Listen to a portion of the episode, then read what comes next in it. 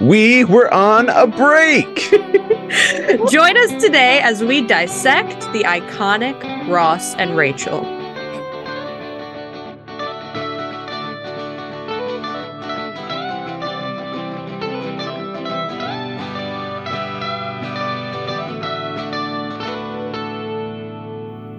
Hi, shippers. I'm Devin. And I'm Steph. And today we continue our friend series with the back and forth of Ross and Rachel. I have to say, this was one of the most frustrating relationships to watch, not only on the show, uh, but like ever for me, which makes for good T V and it makes you really passionate about them, whether it's for or against. Mm-hmm. Um, but it was hard for me to watch, fam. It mixes up all those feelings. It really does.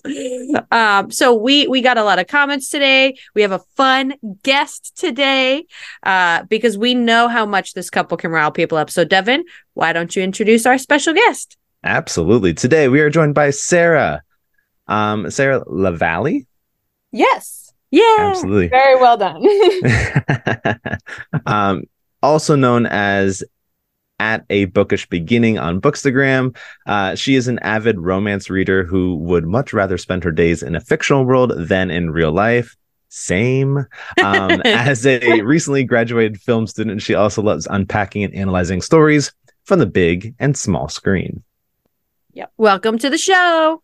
Thank yes. you for having me. I'm so excited.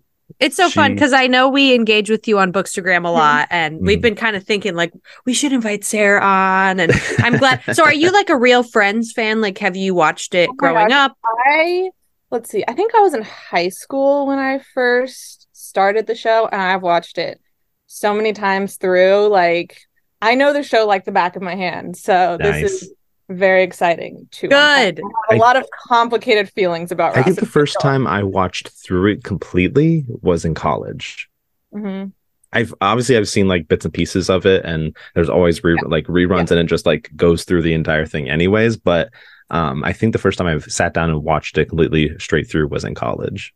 Yeah. It's one yeah. of those shows people return to over and over. Mm-hmm. And I mentioned in our Chandler and Monica episode, I never was one of those. I never liked Friends. And then when we started watching it for this, for the series we're doing now, like it was actually when I watched it through that I started to appreciate it more rather than the little piecemeal here and there episodes. Mm-hmm. Um, so it's definitely like grown on me, but this relationship, I don't know if it's grown on me. We'll have to talk about yeah. that. Too like soon, Steph. Too soon. Yeah. If you don't watch Friends, you're exposed to it. You know mm. it. Like, yeah.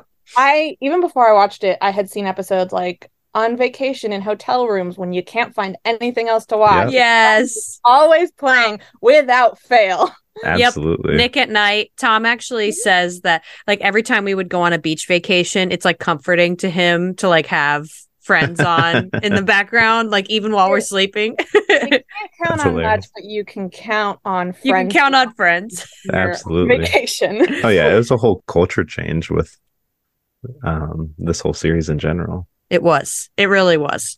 Um, okay, so I'm going to jump into our random question generator. No. Da-da-da.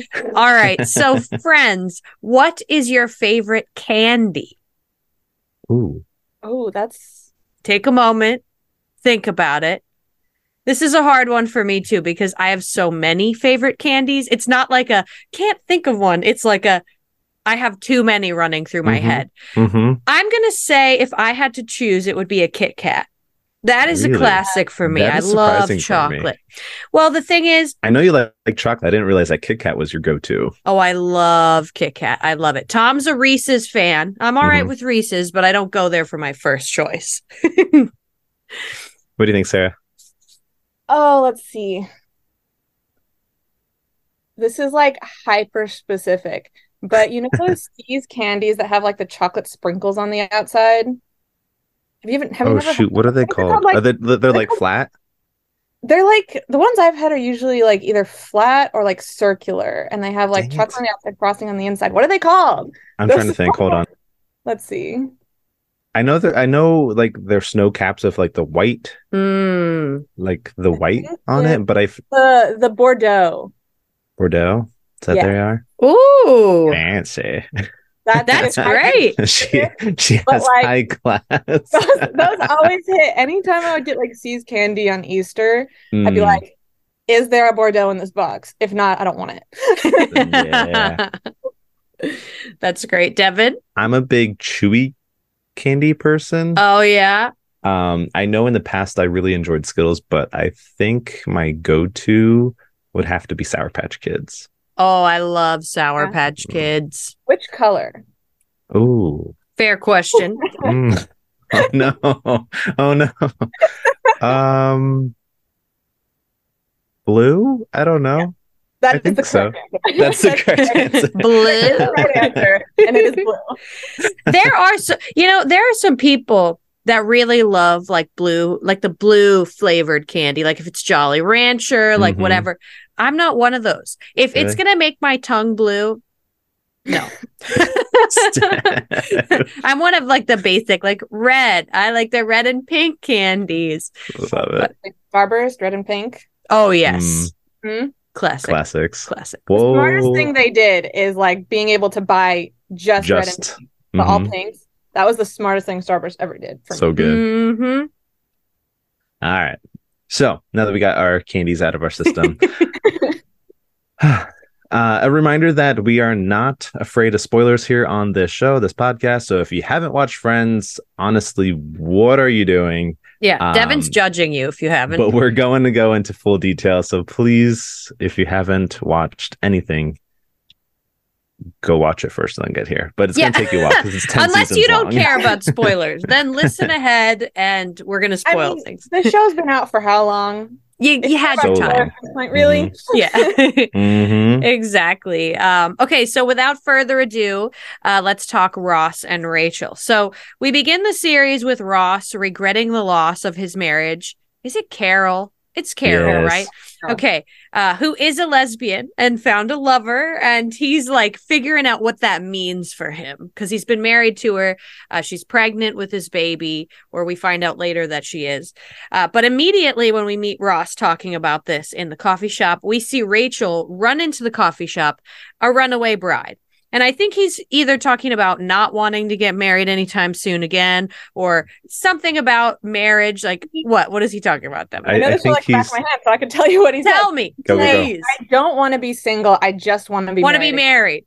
And you, she, Rachel, running in full bridal. Full that's bride. What it is. I knew it was something hilarious where mm-hmm. Ross had said something about marriage, and then she runs in as like a bride, and it's just like, oh, so she has just left. I forget his name, but the guy at the altar that she was going to marry. And yeah, it's just a funny scene. So Monica and Rachel, it turns out, knew each other in high school when they were younger. And Ross always had a crush on her, but she never really knew this because uh, Ross was never really bold enough. I mean, I, she probably had an idea. She, she admits kind of, yeah, but he was nerdy, you know, and he's Ross. Um, and so there was just always something that got in the way of that. Uh, but eventually Ross does ask her out later, later on.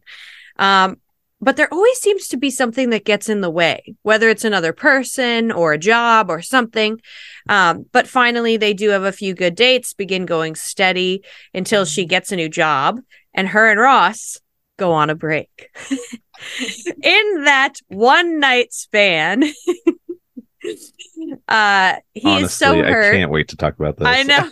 I'm excited for that conversation. He's so hurt that he sleeps with this random girl from the coffee sh- the copy shop.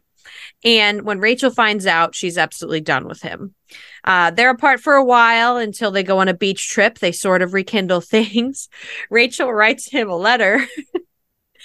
Asking, it's like a, a very long letter, asking him to take eighteen pages front and back. Yeah. And she asks him basically to take the full blame, but he falls asleep reading this. And when she asks him, so do you? He just wants to be with her. So he says, yeah. But when he finds out that it's she's wanting him to take the full blame, doesn't cut it. They end up getting angry at each other. Everything blows up uh, and they fall apart again. So this is the classic story with these two. One has feelings for the other while the other doesn't. They date other people, all of a sudden get married in Vegas at some point, which we're going to talk about. they get divorced, et cetera, et cetera. Eventually they have a baby. It's just, I couldn't even sum this up in like a short, like it's very like, uh, they have a baby because they had a one night stand or were having sex for a little while there. And then they get together and try to live as co-parents. They realize it's too hard. We're going back and forth again. Imagine. It's, it is a big old mess. Uh, but this all kind of culminates with Rachel getting a job in Paris, Ross running to the airport, telling her to stay. She can't deal with it, gets on the plane, but then leaves him a message and returns from the plane to start her life with him again. So very emotional end scene there. I can't wait to talk about that. But mm-hmm. their story is not as easy as some others on the show, or in fact, most love stories. I, I had a hard time putting it into a summary here. So yeah, there's ten seasons to kind of wrap up, and it's all about them. Yes, it really is. Yeah. Oh, but um, anyway, let's let's discuss. Let's unpack. Yeah. So, preface: this might be a long episode because uh-huh. warning. I have like fifteen questions here that I created, and. And it's fifteen just ridiculous. Is more than Devin typically does. It's and crazy. I was just like, we kind of have to talk about it all. We can't just not. We can't avoid it. So here we go, guys. Bear with us. Yes. Um, how did Rachel's growth from being a runaway bride to finding independence impact her connection with Ross? Um, this honestly, like, there's so much to unpack with that question, and I feel like a lot of it ties into the other questions. Um, but like. Kind of what I settled on was like before the show, she was kind of the type of person who looks to a relationship for like financial stability and social status. Yep. And, and so her becoming a runaway bride, finding independence, it kind of allows her to become the type of person that pursues a relationship because she has a genuine connection. So it kind of puts her onto the on the path to being able to fall in love with Ross. But at the same time, like her ultimately stepping into her independence and being comfortable in her independence, she kind of realizes she might not always need a relationship. She has other priorities outside of a relationship. And I think mm-hmm. that really allows for a lot of conflict with her and Ross and Ross's expectations of who she is, mm-hmm. which we can get into, um, I think on question three, I have a lot mm-hmm. to talk about that. But like, mm-hmm. it really just, yeah. I mean, that's like basically what I think for. Yeah, for I think. Her whole life, she's kind of been a little entitled, a little mm-hmm. bit snobby. Oiled. Um, but it's it is like this moment. This is the moment that she breaks away. And it's so funny because you see her have to start to learn how to do the laundry. You see her have to start to learn how to take care of herself. And finding this independence, eventually, she's very protective of the things that she builds herself, like her job, like these things that she's like, finally, I'm taking on what I want to take on. So we see that impact her and Ross later. But in this very moment, she's kind of lost seeking herself. And mm-hmm. so connecting again with these people from her past, Monica, Ross, like, I just don't think she's ready at this point to like commit to anything no. with Ross, to commit to anything. That's why it's it's good she found this group of friends. Mm-hmm. But this is also why they go through so much back and forth, because one, Rachel is figuring out her independence, and two, Ross is a man child sometimes. So we'll, we'll talk about that.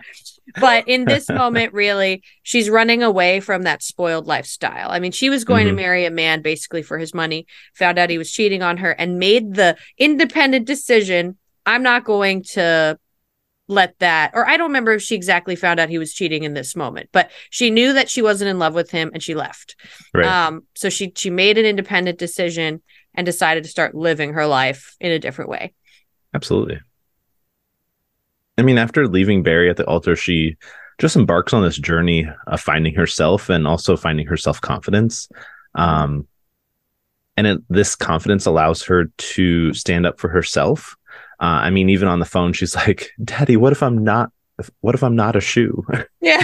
Like she's able to, even she, she tries to, in her own sense, kind of convey like, this is a new thing for me and I want to continue to grow in it. Mm-hmm. Um, she's able to assert her own desires and needs. And um, then her decision to work at Central Perk and her later uh, career pursuits uh, in the fashion industry. It just showcases her passion and her determination. Um, but this independence makes her a little bit more attractive to Ross too, I mm-hmm. think. Um, as he sure. he's looking at her more driven, like more, I mean, sure, walking in here, a distressed bride is already, I would assume, kind of like, especially your long-term crush uh, mm-hmm. would all would automatically bring up some feelings, but seeing her kind of develop these new interests and new passions, he definitely finds a lot more in, uh, connection with her. Mm-hmm. Um, but then it also kind of shifts their power dynamics in the relationship as well. Um, she becomes less reliant on him. She becomes yeah. more reliant on her own self and not having to worry about uh, going to him for emotional support or for validation. She knows that she can seek it within herself. Um, so that's, that's kind of like the whole growth cycle that she's going through. And it definitely has an impact on how Ross sees her and her future development of their relationship. Mm-hmm. Yeah. So at the start, uh, Rachel has fears about losing Ross as a friend before they begin dating. Do you think that mm. these fears are valid? I mean, I think it's valid, especially at the space she's in in her life at that period. Like, she's just gone through this serious upheaval of everything that mm-hmm. she knows, and she's always viewed Ross as a friend. He's always fit in this one specific box, and then all of a sudden she starts seeing him in a different way. It kind of puts her in another new uncomfortable space, and she kind of has to navigate like what that means for her, and yeah. she kind of has to like question like everything she knew. She's like, do I want to pursue this? And um she's been, like I said, on such a roller coaster the entire first season, from running away from her wedding mm-hmm. to herself and the relationship. I don't know if she has more than just Paolo that first season, but the relationships she has in season one don't end well. So I can understand no. like her not wanting to dive into something with someone who's so important to her at such kind of like a shaky, uncertain time in her life. Mm-hmm. Yeah. yeah. Yeah. I think I, it. Oh, go ahead. Go ahead. You're good. I think it's valid. It's just like, It, anyone fears this when they're about to date someone. I think it was on the last episode that we were talking about. It is such a strong foundation to start on, um, like dating your friend. But at the same time, hmm. there's also like a fear to it. Like, I'm going to lose this person. It's going to impact the dynamics of my entire friend group. So mm-hmm. I think it's totally valid to be thinking about that. And then also, Sarah, you bring up a great point of like, her being lost in a sense. She's just and, not and ready. Like she, she found her group not ready. And she needs to hold on to it. Right. And Ross has such intense feelings for her that go back so far that even her having these feelings, she's not even really dabbled in them to the extent that Ross has in his life. So, um, so it's just, it's difficult for them. I think that she has, she, she has a right to have many different fears about jumping into any relationship, especially with someone that she's close with. Yeah. Um, no, I agree. I, I think it's important for her to look at the situation, analyze it, and know and have these fears that something could happen that would, I already have this found family, and I don't want to lose it so quickly. So mm-hmm. like you said, like once you begin a relationship with a friend, it does manipulate or uh, change the way people interact and uh, what could happen if this doesn't work out. And um, if there was all these kind of uh, bolts and stuff into a situation that doesn't need anything to muck it up. So mm-hmm. um, I definitely agree, but I also question why not make the friendship something more? Uh, if, th- if they both have something, they both have this instant connection, why not?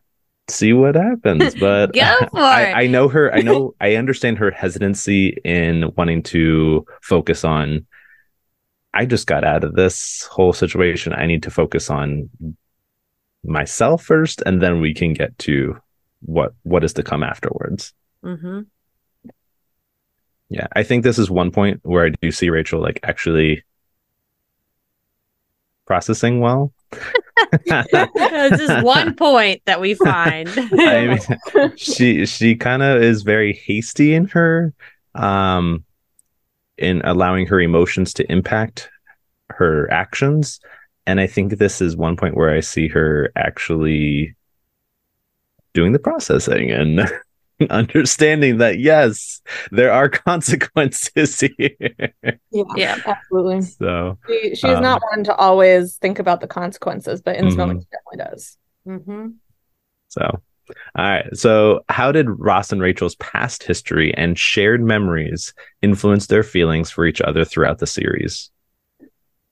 I think the first time they got together, their past history, almost, for lack of a better term, sets them up for failure a bit, mm-hmm. because like when they first got together, it's like the fulfillment of Ross's like ultimate wish. He got the girl that he's been pining over to the point that he like puts her on a pedestal a little bit for years, and he just becomes so fearful of losing that that it takes over like anything else. Like when she gets her job at, is it Bloomingdale's that everything falls apart? Is that the first time everything falls apart? Is when I think she gets so. I think so. With like Mark, you mean? Yeah. Um. So it's just like he's just too afraid of like losing this thing that he just has, that he's just not appreciating the fact that they're together. And then on Rachel's side, I feel like a bit of her takes his attention for granted, where, I mean, in the first episode, she says, yeah, I knew you had a crush on me. I just yeah. thought you were right. I knew. So it's like she knows that she has this power over him. And even when she didn't like reciprocate his feelings, and to the point that, like, once she does have feelings for her, when they get together, they break up. And when he gets with other women and he's no longer paying this attention to her, she's not really happy about it. So it's kind of just like she's always taken his attention, him being there, for granted. Um, but then on the flip side, if we want to talk about positive things about their relationship, it's kind of like that soulmate trope where you can't really recapture that connection with anyone else because there's just no one who knows you better than Ross and Rachel kind of know each other. Um, mm-hmm. So for all the flaws, there's that aspect of it too. Yeah, there's definitely a closeness here that, like, I think Chandler and Monica still have to figure out when they get together. But like Ross and Rachel have a history, so that can be a good thing. But like you were saying, it's also like something that just really holds them back. Like mm-hmm.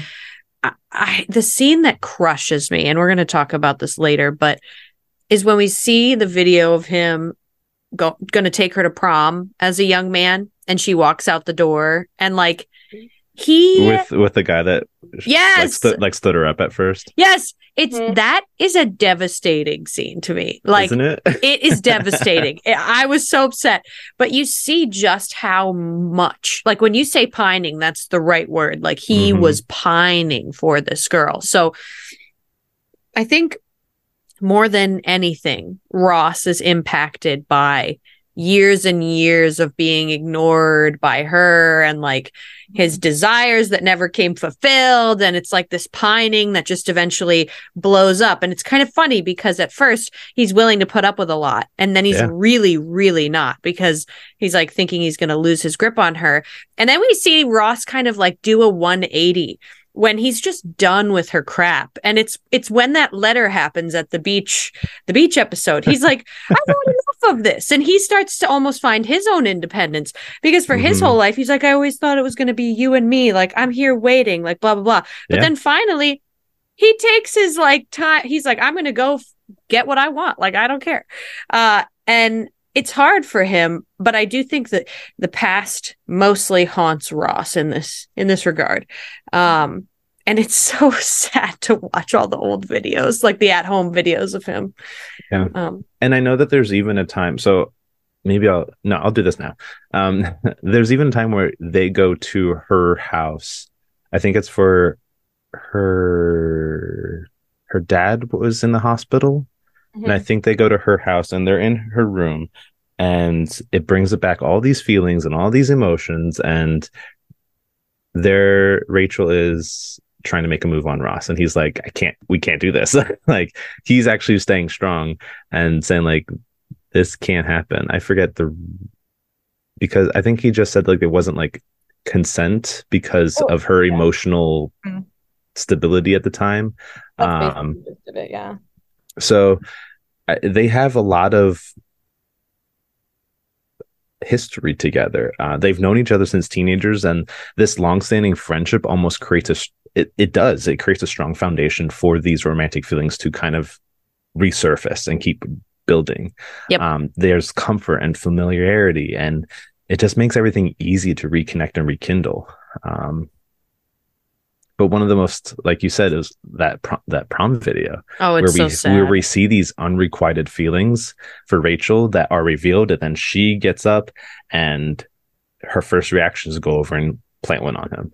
Um, it, they just have a lot of deep emotions and hope, and uh, they have this feeling that their their wires are going to be crossed and forever. There is just like a destiny kind of thing. Um, and Ross is just persistent. He's just yeah. always, he's patient at times, and other times he's not patient, but he's just always present and wanting to offer his unwavering love for Rachel. Um, I mean, they spanned several years, so that's huge for them. I mean, doesn't Rachel say at one point where she's like, you know, Ross and I are always on again, off again, but at some point I always figured we would be on again. Yep. Right. Like it's one of those persons, we'd be on the same page. You know, they're going to like find their way back to each other at mm-hmm. some point once they get their stuff together. I feel like that can hinder them sometimes when they're like thinking, oh, I'm just going to end up with them eventually, because then they f- like there are moments where both Ross and Rachel feel like they have this like, um, Possess- possessiveness over the other person, even when they're not in a relationship with them. Mm-hmm. Like when Rachel decides, I'm going to go crash his wedding and tell him, um, you know, I love him. And Phoebe's like, uh, no, you're not. And she's like, he deserves to know all the options. While I agree, and while but it makes for good T V. I know. I'm just saying there are these moments that it hinders them from having mm-hmm. like an adult relationship, because they're like, they just feel almost like, oh, yeah, well, if everything else goes to crap, like I'll end up with him in the end. You know, eventually they have to break that before they can truly appreciate the other person as like a partner. Right. Um, but OK, let's ask the most important question on the podcast today. Were they on a break?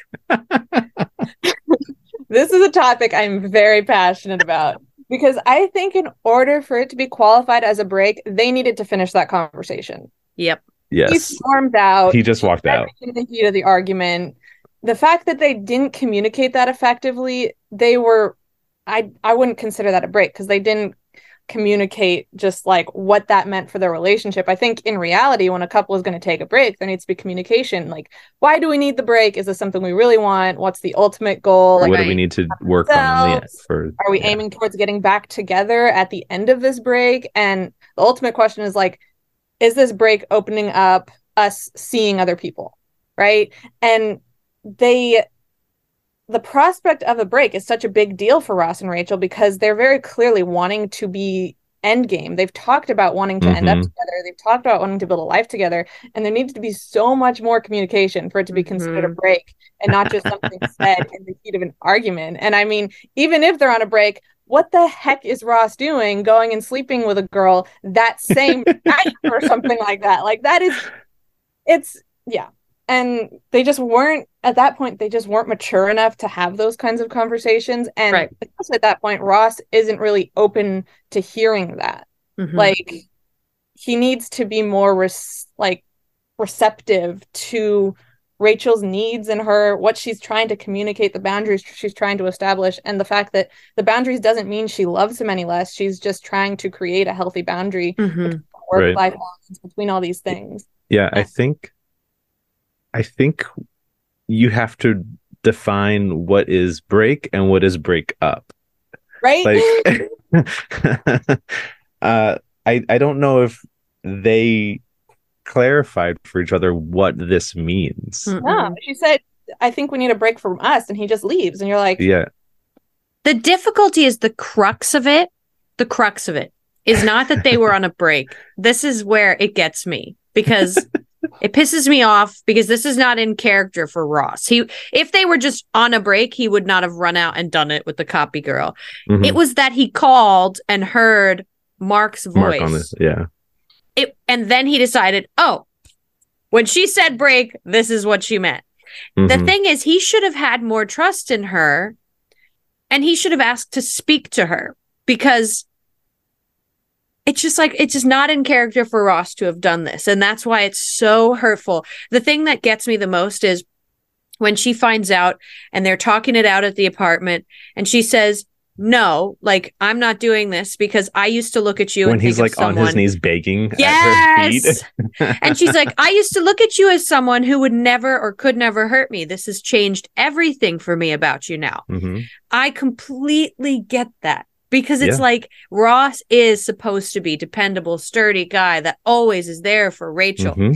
And he makes this stupid mistake because he's still in a rage about like the possessiveness that he has of her. I mean, I understand his feelings, though, because he really, I've been in situations in my life where I've overread what was going on and decided like, oh, this is clearly what's happening, so I'm going to react. So it's just a human thing, right? Mm-hmm. But Ross is just so red hot all the time about his like possessiveness of Rachel that it's like when he hears Mark's voice, it's instant. He breaks. Mm-hmm. It's like, okay, you hurt me, I'm going to hurt you.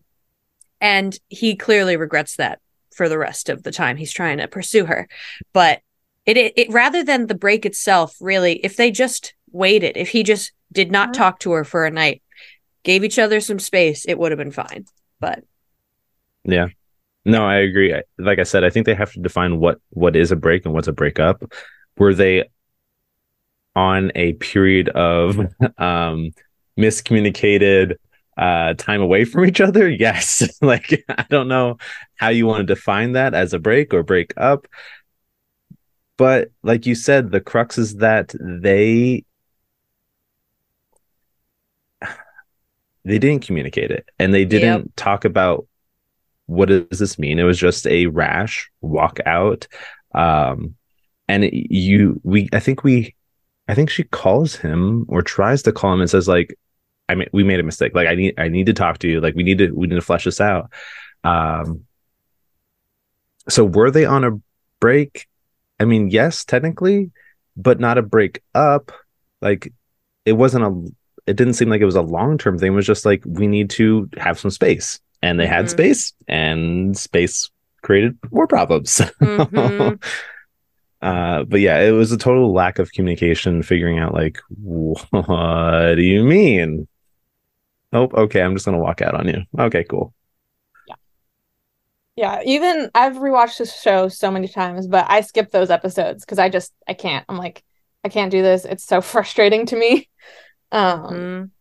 But yeah, it's it's very complicated. But I don't think we can like definitively come to a yes or no, because in each relationship, like, all of the things are different. But mm-hmm. I will say, I think that we have identified that at the very least, Ross was being way too rash in his decision making here. Like, absolutely. Even if they were on a break and technically that gets, you know, him off the hook, I don't really think it gets him off the hook. Like, even if they were on a break, correct. Doesn't matter I, I, that you were no on ma- a break. No matter what, I don't think yeah. it gets him off the hook that he claims that we were on a break. I like exactly. you made exactly. you made a decision. You have to own up to that decision. Um, and he never really does take accountability. He's like, no, we're on a break. I I'm fine. he, I'm like, no, his fault line is that this is the problem. We were on a break, so I made this choice. Not that I made this choice because. Like hours Whatever. after we said we were on a break. Yeah. Stupid. His logic was not sound. No, at all. All right, moving on. We're already talking about a couple of these, so let's dive right in. What were some of the major flaws you can see in their relationship? I mean, the first one, obviously, that comes to mind is we talked about with the break is when she gets her job at Bloomingdale's. Because it's just like, at times it feels like he doesn't really respect her job, respect that she has a passion for this, um especially like, was it their anniversary and he brings like the picnic basket to her yeah. job, and she literally had told him she was in the middle of a work crisis and she cannot like deal with this right now. Yes, it sucks, it's your anniversary and she can't be there, but you have to, she's established this boundary and I feel like you have to respect that. Um and then I said it earlier, like, she can't really handle it when he's with other women, like even when they're not together. Like, he's the same way. They're both very possessive of each other when they're in other relationships, when they're not even together, when they've either gotten together and broken up. Like, they're very possessive when each other are in other relationships. And so I think, like, a lot of people, like, don't talk about, like, the things Rachel does because they focus on the things Ross does. Right. Possessive, but they're, like, equally agreed. Flawed. They're equally flawed. They both have their own issues. When she encourages that girl to shave her head just out of spite, makes me so mad. I'm like, girl, you have issues to work through. This was the best, Bonnie. Oh my god. I mean, it's funny, but it's like, first Lord. Of all, how do you find someone that's just willing to do that? I don't know. um, but like with when Ross with, was with Julie, and Phoebe's going through that thing where she's make doing all these terrible haircuts, and so she kind of sabotages or tries to sabotage Phoebe giving Julie a haircut. It's mm-hmm. she's. My mom and I will talk about this when we watch Friends, and it's like Rachel growing up was a mean girl, and yeah. part of her never lets go of that. Some of those you qualities. See it come out. She grows more than anyone else in the show, but at mm-hmm. times she does not let go of that mean girl no. energy. You know, um, and then Get I mean, that vibe. Another thing that I just hated a moment with Ross and Rachel's relationship was that list that he made trying to decide oh. between them. Oh, the pros and cons list. I. Oh, that just makes me cringe. I just, like, like anytime two guys are together, like okay, like talk yeah. about it, vent about it, joke, but don't write what? It on a freaking list. Are you an idiot? Oh, and it's just like all the flaws that he finds with Rachel, you know, where it's kind of like it's just like really shallow. Just, yeah, very shallow, and it just like. It hurts, like, seeing those things. And it, like, mm-hmm. hurts Rachel because she's like, yeah. imagine all, like, the worst things you think about yourself. The person yep. that you absolutely, like, are crazy for thinks those things, too. Yep. And it's just like... it's. He's like, I but I love you despite all these. I'm like, that doesn't mean anything. No, that doesn't. It means it's nothing. It's, like, it's such a crushing moment for me that I'm just mm-hmm. like, oh. that. But that just kind of goes to show that they're really, like, when they first get together, they're nowhere near, like, mature enough. They're not where they need to be in order for the relationship to work. Mm-mm. Can I just say the word communication out loud? Devin and I, we have a love-hate relationship with communication on this show. Literally, like, most couples that have issues could just communicate and it would be fine. Um, I would say that these two fall into that. And this is my frustration with the, the show, Friends. They do this trope where someone knows something and doesn't tell everyone, and then they have to hide it from certain people, and then certain people find out, or, oh, I'm not going to just tell him how I feel because he's in a relationship or doing this or doing that. And that's the one thing that gets me. They do that so often that it like makes me angry watching. And I think with Ross and Rachel, the communication is just everywhere. Um, that is, those are the major flaws that I can see in their relationship. They both need to grow up and they both need to learn how to communicate. Um, I do think there are times where one is communicating better than the other, but overall, the two of them just don't know how to read the situations that they're in together. Mm-hmm.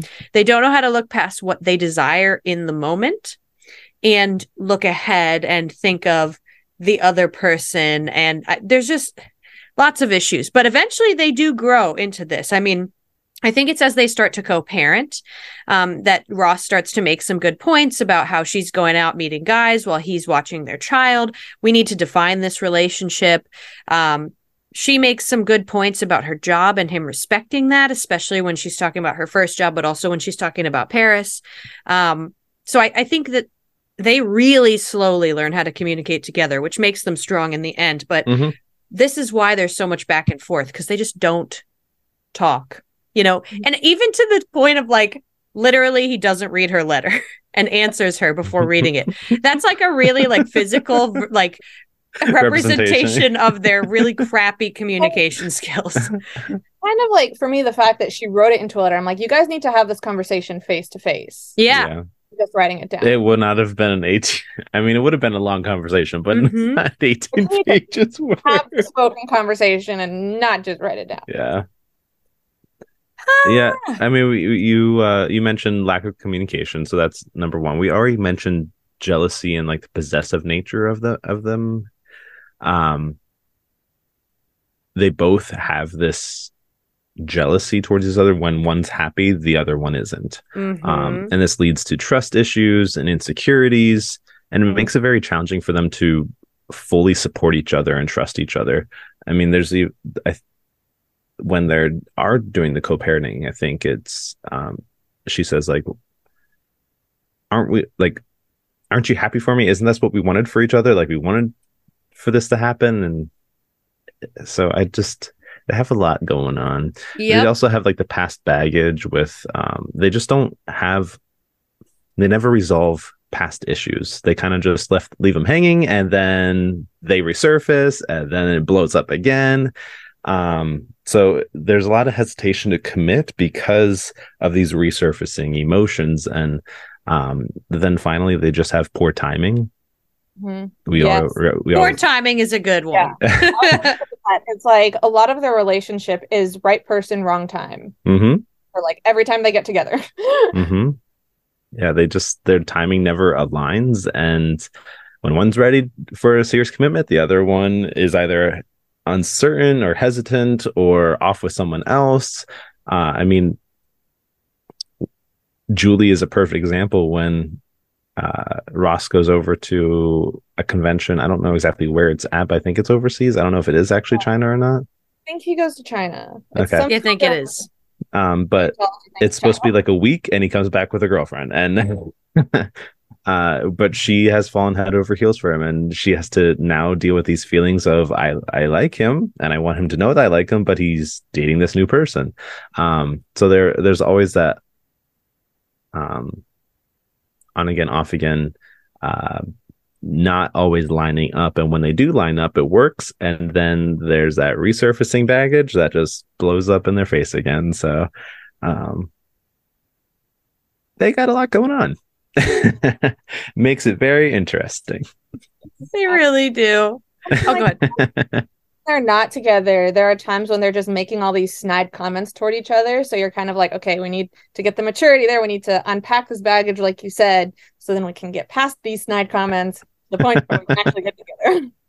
I love when she's pregnant and they're in the the like they're ready, waiting for the doctor to come in for the appointment, and they're making snide comments at each other. And he's just like, I can't wait till this baby's out of here because I can't deal with this anymore. It's like, yeah, it makes for the, great. The demon that's inside of you needs to get out now because it they makes can't. For such a funny show, but also like in reality, you're like, okay, if this were a real life couple, there's so many things that you need to work through.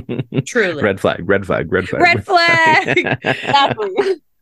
Uh, okay, so let's talk about what are some of your more memorable moments with these two. And I think we kind of talked about this, or are we going to talk about moments that bug us, Devin? Uh, no, I kind of left the first that first question for that as like negative aspects. This is just more. Are there positive. Any moments we haven't touched on that bug us? That bug you, yeah. So tell me, what do you love? What do you hate in like Ross and Rachel moments? I mean, it's really interesting for me because I feel like some of their most memorable moments for me are when they're not even together. Like mm. the one that I always circle back to is when Rachel's hurt and Ross gives up the opportunity to be on T V to help her. Yes. That is like one of the top moments for me because that's it's it shows you a side of Ross that you don't always get because if, you know, you get the thing where you feel like he didn't respect her job. And so now mm-hmm. he's putting like what she needs above his own career, his yep. own thing. So like, that's the moment that all that I always circle back to where you're like, okay, this is like, this is a good, this is their, this is what's good about the relationship is like these moments. And it's mm-hmm. funny because sometimes it's when they're not even together, like when he loses at poker to make her happy, you know, like that's another, such a sweet moment. And I was like, mm-hmm. okay, what was this when you guys were together? Right. Um, but I mean, like, it's like he, he only pulls out his tricks when he's right, trying to when, get her not get like her. When and they're then, like, in a relationship her, and then like where'd the effort go. um, the prom video is crushing, but it's also just such an iconic scene. It is mm. uh, and then I also just I love their museum date. Um, so cute. Oh, I was gonna stars. Say that I love it. So sweet. I love that scene. So it's like those are some of my favorite moments I think with them. Cool. I mean, I could go into moments that bug me, but I feel like we should keep the positivity. The going. Positivity, positivity rolling. Yes. Keep it, keep it going. Let me think. Because positive vibes. I was was it mentioned? Did you just talk about? Um, I love all of their scenes in the airport. Like I think maybe you mentioned so it a many bit, scenes in but the airport. First of all, cringe. But second of all, I actually kind of like it because it's like, this is the quintessential trope for mm-hmm. a couple that's going back and forth is wait until the very last minute and run and go tell them something that you want to tell them. So yes, mm-hmm. the one where he's going to China, but also then at the end, and oh my God, when she comes back and she's it's just huge. Like, she got off the plane. I was like, oh, like I know that's the end and we'll talk about it, but yeah, that was just about it. It yeah. that was just gut punching. I mean, it's me. Like, regardless of how you feel about that from a storytelling perspective, it's such a great emotional cathartic moment, like the culmination of these two, like finally being like a will they instead of mm-hmm. will they won't they, you know? Yeah. One of my absolute favorites is that late night fight in Central Perk. And then their first oh, kiss. Oh, the smooth. I was going to talk about that, but I forgot. Such yes. good acting in that moment. It's really like the emotions are on a high, and every action that they do is just elevating the physical contact between them. And she's struggling with the door that's keeping them apart. And there's just so much in that scene. Um, that really builds up the tension, the suspense to that culminating kiss at the end. Um, and I think it's like, good. We're, we'll talk about this, but like part of what makes them these moments so memorable is because the actors have such good chemistry together. Yeah. Mm-hmm. Feel it. And I don't know if you guys watched like the reunion special. I did. At all. Um, where they talk about how they, the two of them had feelings for each other in real yeah. life, but they never actually did anything. And I think that contributed to just the chemistry that they had, you know, mm-hmm. and dang. Just feel it, like mm-hmm. you know, because in that moment, oh my gosh, like that's such a good moment when they're smooth, when they're about to kiss, and she can't and open the rain the door. Is falling. And, oh my god, that is along with like an airport scene. That's the ultimate romantic moment in like a movie and like a book is that first kiss scene, and it was like so good, especially after a fight too. Yes, yes, mm-hmm. a um, scene that I freaking hate. Is when they're like they finally have reconciled things and they they had just like had sex or whatever, and then like he's like yeah oh yeah I just, I just can't deal with it, like it crushes me. The whole letter thing just kills me. I can't deal like, with it. She she's just pi- that scene she's just piling on. Yeah, I'm like, okay, you're back together. Let it go. Let it go. Let's move on. I'm so glad you decided to. What would yeah. what'd she say? Oh, I'm trying to like, think of it like, now. Oh, but he's says, like, he's a cheater, always a cheater. I'm like, stop. like, we'll, we'll talk about it when we get to the letter. But like that scene, I get it because it's like the letter is such a funny scene from a comedic standpoint. It's such a funny episode. That episode is hilarious to me. But from like a real life standpoint, you're just like, oh, this is so aggravating. Especially. It is. And okay, yeah. something I really don't like is when he's doing, he's going through the trail. Like when Joey's like, oh, yeah. oh, did you clean up the trail after he like sleeps with the copy girl? He's like, did you go? I think that is the skeeviest low point for Ross. Go tell Rachel. Yes. Like, don't go try to tell everyone not to don't say anything. Actively hide it from her. You have to own up to it. Mm-hmm. That is rough. And then when that girl is there, when Rachel shows up in the morning. Or awkward. And she's like cheering him on, like, yeah. yeah. Like that is such a low point for us. And um, him lying to her about getting their marriage annulled. Mm, that's also huge. It's it's funny. Like it's it's it's funny. Like it's comedy, right? This is a comedy show. You, I love how he only tells Phoebe, he's like, yeah, I didn't do funny. It. But like in reality, I'm just like, oh, I hate this. Mm-hmm. Like, why are you I doing under- this? I don't understand how she wasn't more mad about that. Mm-mm. You know? Mm-mm. Yeah. So another of my favorites is the the laundry scene. Oh and yeah, he's when teaching he's her teaching. To do laundry, then she sticks up for herself, but then yes. she's so excited and is spinning in the car, and then yes. they just plant one on each other. That's, that's ah. such a good scene. I love that. Um, you know what I semi like and don't like. And this might be an unpopular opinion, but mm-hmm. when she has the baby and then Joey like proposes, and but she was kind of hoping Ross proposed. Mm-hmm. Okay, I hate it because what the heck, just communicate. Why aren't you talking to each other, all of you? But yeah. it's one of these things, like I don't in my little fan fiction heart, where there's like Ross feels jealous of whatever's going on, and like I like it a little bit. Like that makes for a little bit of good drama, in my like opinion. The tension, but yeah. then, like, if you're if you're thinking of it from like a real life perspective, you're like, no, that's you so know? dumb. it's, like, it's like that suspension of reality where you're like, okay, I'm entertained by this, but if I were faced with the situation in real life, I'd be so mad. Yeah, mm-hmm. yeah, yeah. I think I don't necessarily have an one. Uh, Well, maybe I do. So I know there's a time where they are on the group. This is when they're broken up. Um, and the group with Rachel goes to, I think, a cabin. Mm. Um, That's when they first to, broken up, right? I think so. And then um, the car breaks down and yeah, she won't let them call Ross. And I'm like, what?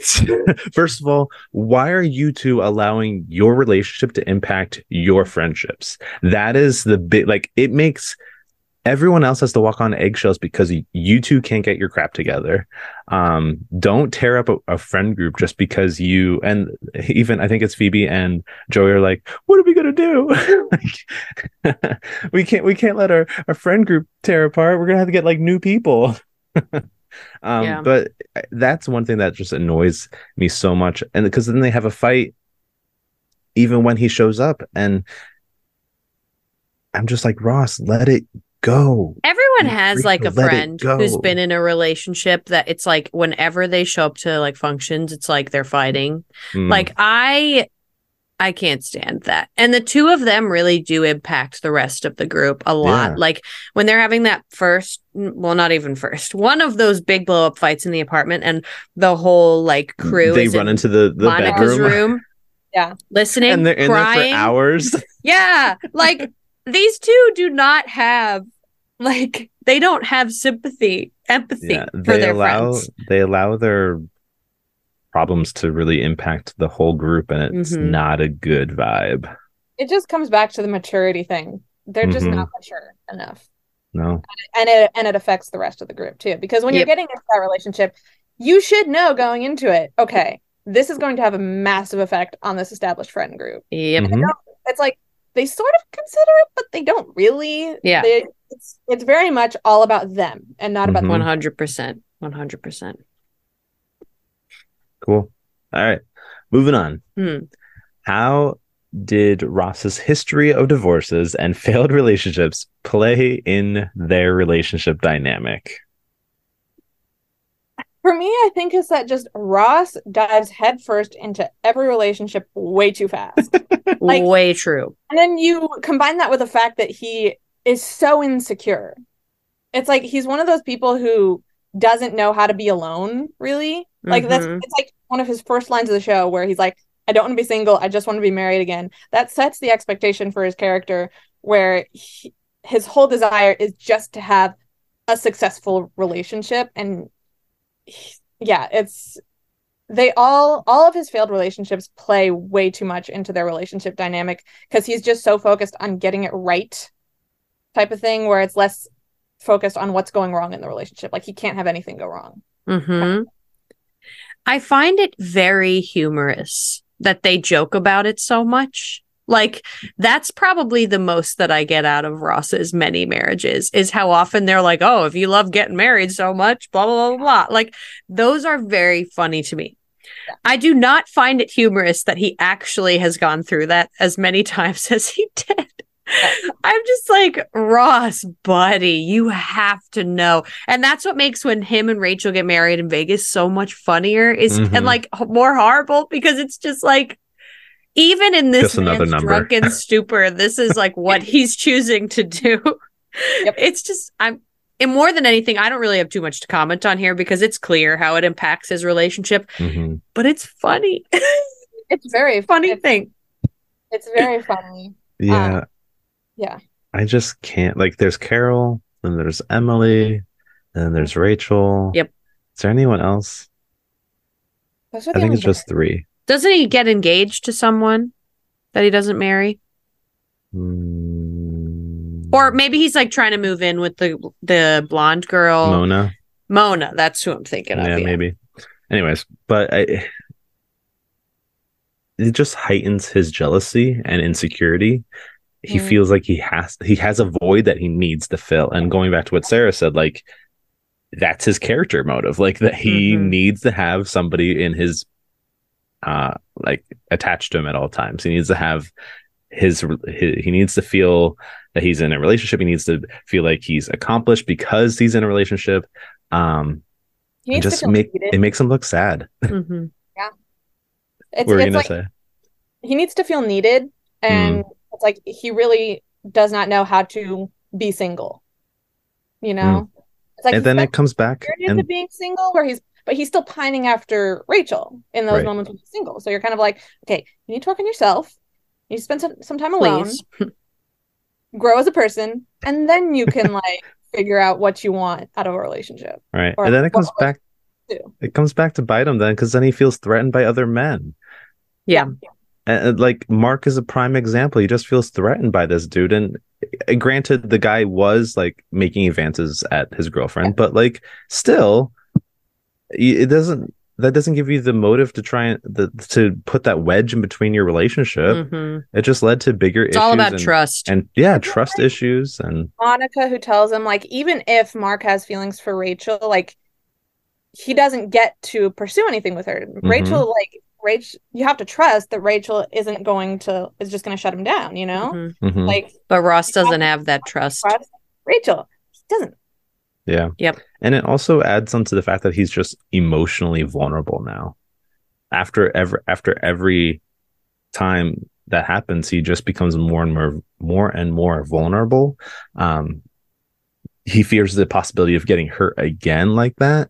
And he wants to make sure that the next one is his last one. So there's a lot of... Uh, he puts a lot of pressure on that. Yeah, pressure and stress on himself. Yeah. And, and on his relationships as a whole. It doesn't necessarily make for like a clear mind when it comes to a relationship. I feel like very often Ross is flitting mm-hmm. about, sort of trying to figure out how he feels about a person. And... it's just because he's insecure. Am I going to screw up again? And then sometimes he's like, I'm so sure I'm going to get married again. And it's just like, I just don't think he knows how to read his own feelings very well. Right. He um, needs to put less weight on like the landmark of marriage or like the, the mm-hmm. goal of marriage. He needs to put less weight on it and just be in the relationship. Yeah. Right. See where it's going. I agree. Absolutely. Um, okay, so we've talked about this a lot, but I just want to rage about it a little bit more.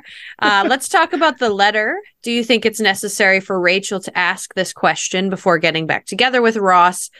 Do you? And her question being, do you take full responsibility for the breakup? I think they needed to have a conversation. They needed to unpack some of their baggage yep. before deciding they wanted to get back together. And this is like the other thing. It's like Ross is immediately jumping from Bonnie to Rachel. You know, it's like that just like doesn't work for me. Where it doesn't like, sit right. Exactly. And I'm like, if this show were coming out like now, or if this were a romance book, like these characters would be going to couples therapy because yep. they need to unpack these things. And it's like, I don't think Ross needed to take full responsibility for the breakup, but he did need to take responsibility for his behavior, the actions that with the he, girl. Mm-hmm. Oh yeah. Uh, like both with the girl and with him being too jealous, not trusting Rachel, or like being too possessive of her and her job type of thing. And um, and he also has to try to accept Rachel's point of view on it. Even if you think you're on a break, Rachel clearly doesn't think that, and you have to try and understand her perspective mm-hmm. while she also has to try and understand understand your perspective. And for me, it's like Ross has this almost like pathological need to be right, and so yep. he just discounts the entire on a break, how how them being on a break was a serious breach of trust for Rachel. Mm-hmm. He just discounts it. He's like, well, that's not what I think, so you're wrong. And then on Rachel's end, if she really wants to be with Ross, she has to find a way to get past what happened while they were on a break. Like, you've decided you want to be with this person, and I don't think it's fair for you to continue to hold their past transgressions over their head. You know, it's like Agreed. They both had some growth. They had to take things so much slower instead of just immediately diving back into a relationship. Agreed. And I've been that girl that is too afraid to address something in person and writes a letter. And I... don't think that it addresses. You have I, to look the person in the eye. I've been in that spot too. And I'm like, can we just do this like over text so then text I can figure me. out what I have to say? No, you I'm need like, to talk. That wasn't the best idea. Right. Yeah. You need to talk. I, I you do need get, to be on the same page. Because I'm also the same type of person that needs to mentally process and write something yeah. out. But yeah. I, Fair. I think there is a necessary for that communication to happen. Yeah. And read it to him. And then get his thoughts. Like, mm-hmm. if that's how you put it out. Yeah. Oh, read this letter. Tell me what you think. Psh, girl, no. That is a cop-out. And uh, secondly, do I think it's necessary for her to ask this question? I think she's being a little bit pushy and manipulative manipulative here. Like, I, I like, do agree. Here's the ultimatum. Either you, you do say, or you like, don't. Yeah. Mm-hmm. Either you want this relationship and you're going to say yes, accepting the blame, or you can say no and then we the can move on. The thing is, he does need, there is a gap here because whether or not they were on a break, it doesn't excuse the, like you were saying, it doesn't excuse the behavior. So he needs to apologize for, I, I still don't think he really ever did that, was apologizing for having sex with someone, hurting Rachel's feelings. Mm-hmm. Um, Whether or not, and you're right, he he's obsessed with like being right. So he's like, we were on a break, so it's fine. Really, it's not. Like, there are layers to this. Why were you instantly okay with going out and doing this when Rachel mm-hmm. broke up with you? What were your motives? All these things need to be discussed. Rachel needs to take some kind of initiative in saying, yeah, Mark was over that night. That maybe wasn't the smartest thing. Correct. I did nothing. She but also needs to own up to her side. Wasn't the smartest thing. But they fully neglect the conversation mm-hmm. by asking the wrong questions.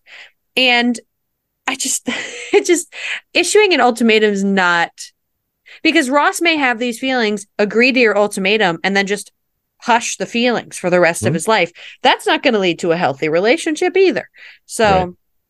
there's I feel a like lot there. Any kind of relationship, there is no, situ- there's very rarely a situation where one person is entirely to blame for something. Right. So I think like Rachel saying that Ross is entirely to blame is just kind of like, I guess like narrow-minded, a little immature. It's like, mm-hmm. you need to work this out a little bit more. Yeah, absolutely. Cool. So both of these two had their fair share of relationships apart from each other. What was your favorite for each person? Okay. For Ross, I'm going to say Julie. Because I feel like she was a genuinely good match for Ross. She was, I think she was also a paleontologist, right? So they had so. that shared, they had the shared love of something where, like, I mean, all the other friends just kind of like laugh off Ross when he's nerding out over paleontology, which I'm like, okay, maybe he's not presenting it in the most interesting way, but they're your friends. They should be at least a little bit more receptive. They're like, right. This is passionate about. Like, as much as I have a love-hate relationship mm-hmm. with Ross, I do mm-hmm. sympathize with him in that instance. So it's like Julie shared that passion for him. Um, they seem to fit pretty well together, and she fit in well with the friend group. She got along great with Monica. Um, Everyone Rachel but Rachel. Very hard to hate her. It's like she kind of struggled with hating her because Julie was just so nice. Yeah. Um, so I think for Ross, um, I would say Julie is my favorite, and we could probably go around and then come back to Rachel. That's fair. I'm also going to say Julie. I think that everyone else that Ross was with, he was either hiding something from or just like, like with Mona, he couldn't really communicate him very well what he was going through. Oh, I'm living with Rachel. Oh, this, that, the other thing. I just didn't see Ross in his best light in many of his relationships. In fact, I don't really remember many of his other relationships, but I do know with Julie, at the very least, she seemed just like a good person. Mm-hmm. And he, mm-hmm. he seemed like a good person when he was with her. He did some good things for her and mm-hmm. wasn't even really thinking about Rachel during that time until it was brought to his attention. So right. I would consider that his best relationship in the series, too. That's fair. Um, I'm just trying to think of some of the other ones. I know, like you said, there's Mona. There's also Charlie. Um, mm-hmm. But I don't like the, the, I the ending like the of Charlie way... was very weird. Mm-hmm. I didn't like the ending of Charlie, but I also didn't like the beginning because Charlie was with Joey first. Correct. Yeah, I didn't like oh, yeah. anything about Charlie. Like, she had the shared interests. Did well, he? Didn't... interests, but she was with Joey. And didn't he felt he... insecure about because he's not as smart as all the other yes. people. That didn't he date Janice at some point? Yeah. Oh, gosh. Janice. And she couldn't handle him and his mopiness. And she That's was, hilarious.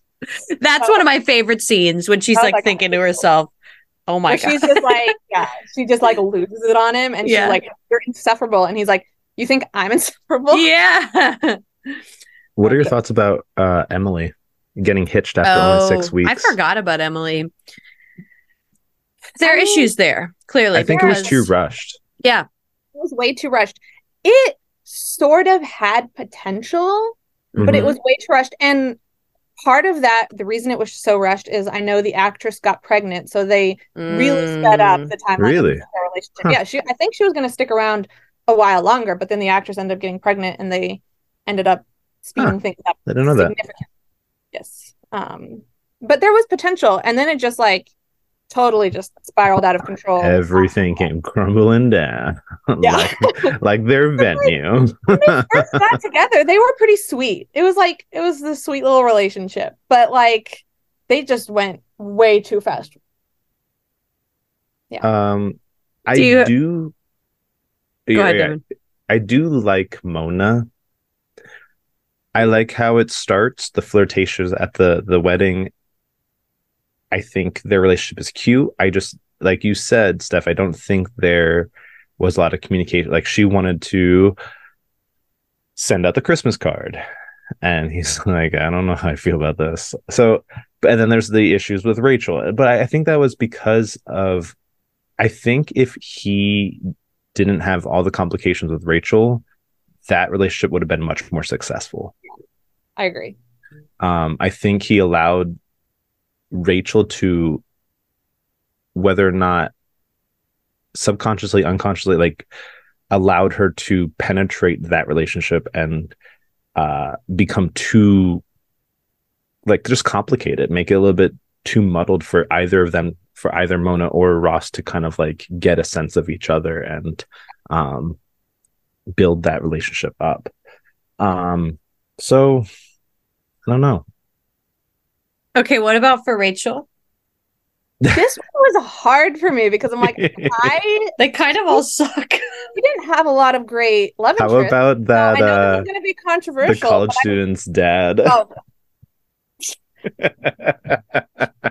That those are some of the funniest episodes. Definitely, they really are. How I feel about that relationship, like the episode where he's like, Paul's the man, where he's like talking to himself in the mirror. Mm-hmm. So funny. I love yep. those episodes. Um, speaking of like Ross's worst relationships, him and Elizabeth, give me the oh nick. yeah I, the col- I forgot about that one until I just said until I just said the college student. I was like, wait a minute, Ross also dated dated student. a college student. Yeah. Um, so I feel like this is so divisive for fans, but as for the one that had potential, her and Joey had some potential for a Ooh. good relationship. It's so controversial, but if you're comparing all her, like you take her relationship with Ross out of the picture, you're comparing all her other relationships, the most solid one would have been her and Joey. And yep. I don't think I ever wanted them to be endgame. I never fully shipped them in that way, right. but it's like they had chemistry. They had a really great dynamic together. And I think it was such a cop-out for the writers to have their relationship not work because Rachel couldn't get past the initial awkwardness of moving into more physical intimacy right. because mm-hmm. that's the exact same thing that happened to her with Ross. Right. Right. It's the exact you know, same thing. I went back and forth on this because I also just think her choices in men are not They're, they're just, not. They're not. They're not. But Paolo, Paolo. I was going to say Paolo. No, you weren't. Dang it. The no, guy okay. who can't speak English was I'm her just best. Kidding. I'm just kidding because Paolo also was like flirting with Phoebe at one point yeah. and that made yeah. me really mad. What I will say is I, I enjoyed the time she spent with Tag. I don't think it really could have gone anywhere, but this woman really doesn't have a lot of choices that oh could have gone anywhere. Gosh. And and for For sake of not saying Joey, because I kind of agree he was the best one she had dated, I just, it gives me a little bit of chills to say it, you know, because he's one of the friends. So if I'm looking yeah. past that. I'm not one hundred percent that. on that, but I'm just like, if you, you had to. If you take out everything else, if you're right. looking at it purely from who is the best option for her. Probably Joey. Probably Joey. But um, I was like looking, I'm like, I need a list of everyone Rachel dated because I what can't. What about? And what about like, Gavin? Yeah, that's what they were saying because it's like Gavin. That could have been a good one. And people if love she would have allowed it to. Yeah. Love and Enemies to Lovers. And uh-huh. it could have been good, but it was just like you they didn't have enough time for me to for them yeah. to make any kind of impact on me as a viewer. Because I was like, oh right, yeah. it was a person. I just think if Tag was ten years older. If only, man. If only. What about March? Perfect. Uh, I still it's, don't like him because he caused the problems. It's so messy there. It's so yeah, complex. But it was Ross that caused the problem. I know it's it's Ross that caused the problem, but it's like if Ross was in the situation, I feel like that might have been a decent relationship. Mark, if, yeah. Mark is cute. Yeah, that's where it is like, for me. That's where it is. Rachel, if I were Rachel, I wouldn't be able to get past just like the association. Like of right. all this conflict of my past relationship, that would have been That's a fair. Really big hurdle to get past. That's very like, fair. It's like you, you and I were not responsible in any way for what went down with her relationship with Ross, but it's still like it brings up all of the bad memories. Mm-hmm. Right. All right. Let's talk about. Did you give your answer, Devin? Yeah. Yeah. Okay. I, I, did I? I don't know. I just brought up different people. Yeah. Because it's kind of like, eh, you know, it's, uh, it's so hard. I was it like, is. Why does part of me feel like... Uh, I'm saving my thoughts about Joey for oh, wow. our Joey episode. So. Oh, we have... Yeah, one of our episodes is just Joey. We're just going to discuss Joey. Joey, um, Joey and well, Sandwich. Well, he, he, deserves, he deserves an episode dedicated to just himself. He does. Exactly. one hundred percent. But let's talk about the Vegas wedding. Uh, what are your thoughts and how does the aftermath of this decision impact Ross and Rachel? I mean, I've... pretty much shared like some of the things. I mean, it's such a hilarious, iconic moment. Like when you think of Friends, you think of them just stumbling out of the, you know, chapel. And it's mm-hmm. so funny. But I've said it once and I'll say it again. This was one of Ross's lowest points for me as a character, following the whole we were on a break debacle. Because what do you mean he just decided he wasn't going to tell her that he didn't get mm. the marriage annulled? Like that is, it's it's weird. It's like, played for comedy, but if you think about it, like from a real world standpoint, like if this actually happened to me, like it's awful. And mm-hmm. I said it already. I'm sh- so surprised she wasn't more upset about it. Like this was like another time he made a conscious decision to lie about something regarding their relationship and something so important. And it was just, it was so weird to me. It was like played for comedy, but also like manipulative. And I was just like, it made me so uncomfortable. And I'm just like, it's such a miracle that like she was able to move past that and forgive him for that. Mm. Mm-hmm. Yeah. yeah. I think it's just a humorous thing. It's so funny. It's it, like it's... I can't take it too seriously because it's like I know.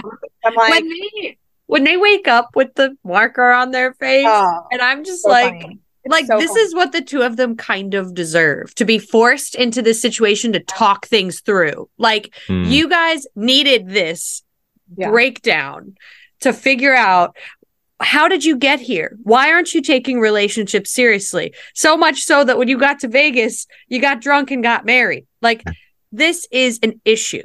Um, so obviously I wouldn't wish it upon anyone, but just saying it kind of highlights and identifies like their issue, which is mm-hmm. making rash decisions without communicating about it. Um, it obviously impacts them because yeah. they have to get it annulled. They have to go through all of this um, and talk even further about what they want, because this is when Ross is like, are you sure? Like, can we just stay married? And it's sort of like them again, assuming, oh, it would just be easier for us to end up together. It's just, it doesn't work out that way. You guys have so much to address before you can get there. So I think it's like a necessary plot device because their issues stem from rash decisions, miscommunications, all of this. So it is like the funniest. It's so funny for them to get, like to get.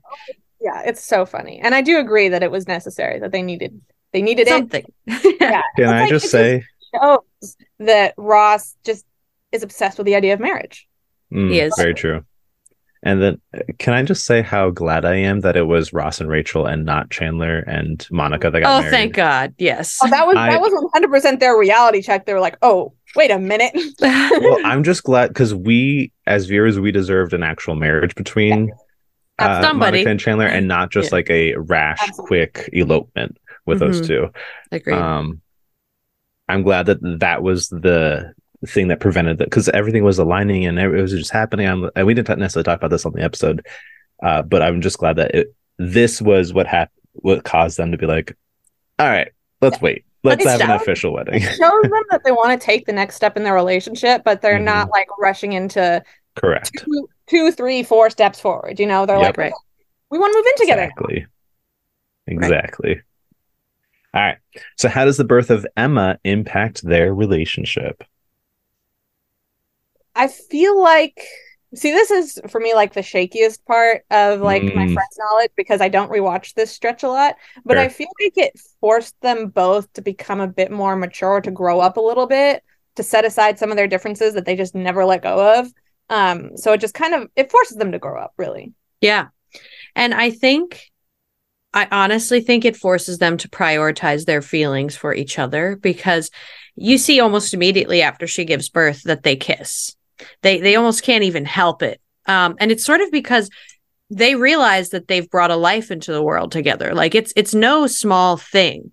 And I know that getting married in Vegas is not a small thing, but in terms of like all the things they've gone through th- compared to this, that was a small thing. That was a small problem. This is a big freaking deal that they have to sort of navigate together. Um, and they almost can't avoid the feelings that have brought them to this point, gotten them pregnant, um, but also the feelings that force them to become co-parents and become mm-hmm. good co-parents. Like it's, it really does. And you see Rachel, which could just be her hormones at this time, but starting to want to be with Ross, and Ross to start thinking about proposing to Rachel and taking things seriously. Um, it takes them a little bit more time, but I do think like the time spent with Emma and figuring out how they're going to figure out Emma, um, I think that it really is what brings them to prioritize their their family relationship together.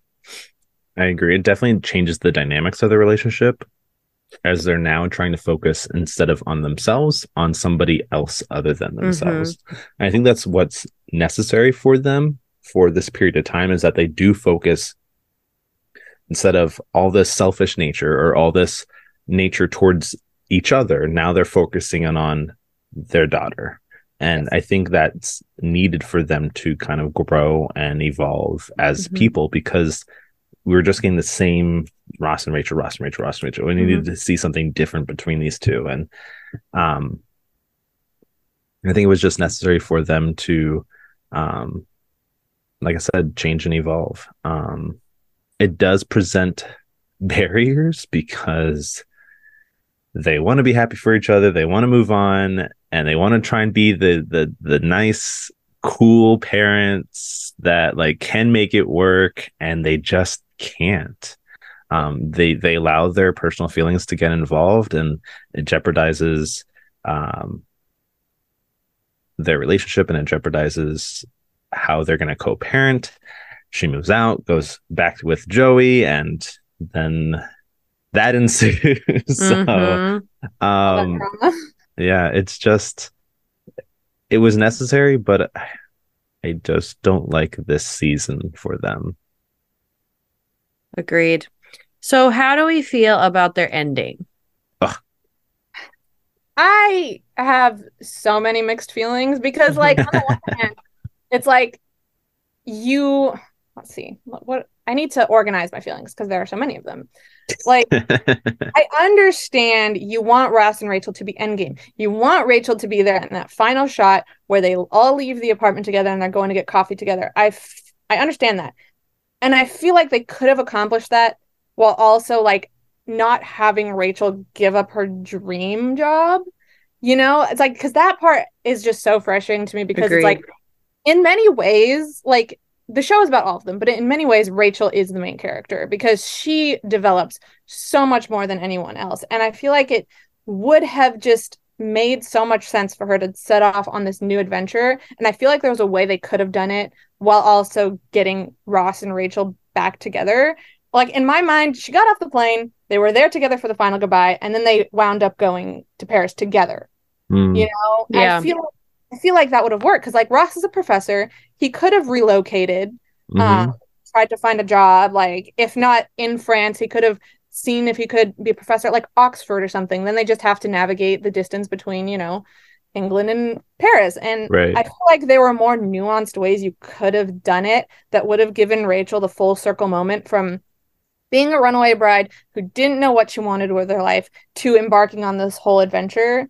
I feel like there was a more satisfying way they could have done it, even though I do love the whole I got off the plane moment. It's such a great, cathartic, romantic moment that you've been waiting ten seasons mm. for. But like from a storytelling standpoint, it's just like doesn't one hundred percent click because I'm just like, I wanted her right. to go. Because she said she got everything out of her Ralph Lauren job. She got everything she wanted to get out of it. And she has this new dream opportunity. Um, so then to have her give that up, it's just like. It's hard. That's hard. Have her cake and eat it too. I know. I, I sort of agree. I like there is something too, like the she has she's giving up a lot for her family, her child, for Ross. It's great T V for her to like be on the phone, like returning. I got off the plane, mm-hmm. but there is something to, well, what if she didn't get off the plane, but she called him and said she wants to make it work? Like, let's figure it out some other way, like whatever. Um, I know that's not as dramatic and fun and like open it, like, like exciting as the moment that we do get. I, I do love it. Like I, I'm a sucker yeah. for the moment itself, but I do see what you're saying in that they have had so many ups and downs and struggled so much with their independence, with their sense of self, with all of this. It would be great to see them coming into their own just as they're about to embark on the finale, the final, the finale of their relationship. I would love to see, and their communication is easing up. It's becoming better. Like things are working out. So I would love to see how the two of them can make their dreams come true together.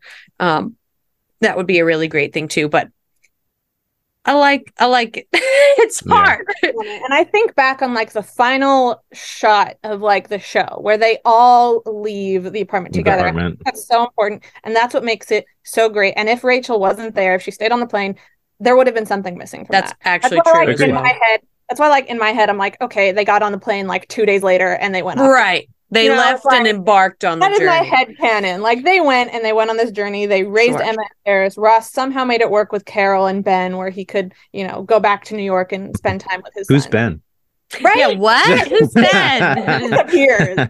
Right? Literally. He just disappears. So you're like, oh, yeah, of course. Ross where is uh, Cole Sprouse? Is it Cole Sprouse or is it... Cole uh, ridiculous. Anyways, I, I agree. I have mixed feelings. I, I do think... that moment is amazing because you think that he's going to meet her at the air, and then he, he goes to the wrong airport. Then he runs to the next airport. Then he finally meets her and he professes his love to her. And she says, no, I got to go on this plane. So now you're let down. And then you get back to the apartment and there's the answer machine. And then there's the hustle bustle of her getting up and being like, no, I got to get off this plane. And then the door opens and she's there. Wide shot. I, I, it's, It's amazing buildup. Perfect. Romance gold. Yep. Yeah. Like, yeah.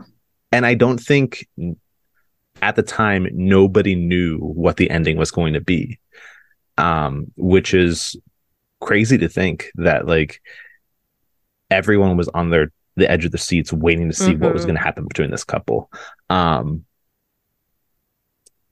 and they got their happily, their quote unquote happily ever after. I don't know what becomes of them after this, but like we said, they're on again, off again, but now at least they're on and they both want this for each other. They have Emma to kind of be that reassurance that they're going to do this for not just mm-hmm. themselves, but for Emma. Someone else. Mm-hmm. Um, but I do agree that I don't think it's the best ending for Rachel.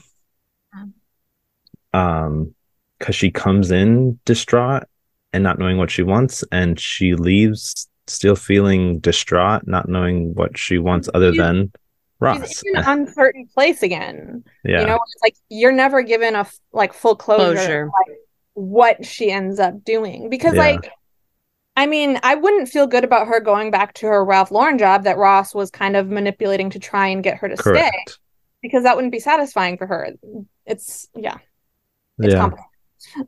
So I, I agree. For, from full circle, I don't necessarily like it, but it's really good in the moment. Yeah. Cool.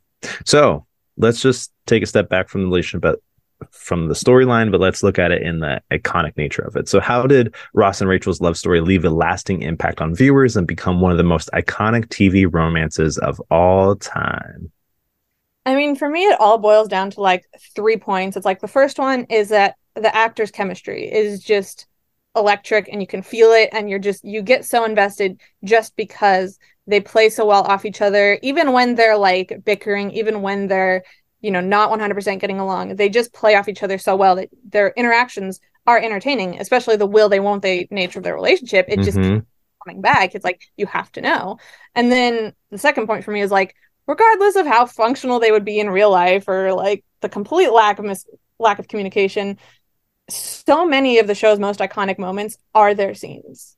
That's like true. When people think of Friends, when people think of like most iconic things, like one of the most famous things in Friends, it's like, oh, she's her, he's her lobster. It's like, that's a Ross and Rachel. You know, it's like, there's so many moments. I'm like, even like the bad moments where Ross says the wrong name at his wedding, it's still tied to a Ross and Rachel thing. Like the most iconic scenes from the show are Ross and Rachel scenes. And that's like the third point for me is like, audiences love conflict, they love drama, and Ross and Rachel deliver that like constantly. And so mm-hmm. it just for ten seasons. Mm-hmm. It's delivered for so long. So people mm-hmm. just eat it up, and it's so fun to watch. And then like we said, like the final scene is like such a great romantic moment that they just they end on a high note, and for that reason become one of the most iconic couples of all time. Yeah. Yeah, I think I think you're right in that the drama, all of it, it just it's enticing to watch because you are on the edge of your seat waiting for them to get back together. Um, I think it frustrated people and made people want to watch the show and all of that. It's it's what you see in a good rom-com. You know what I mean? The Monica and Chandler of it, love them to pieces.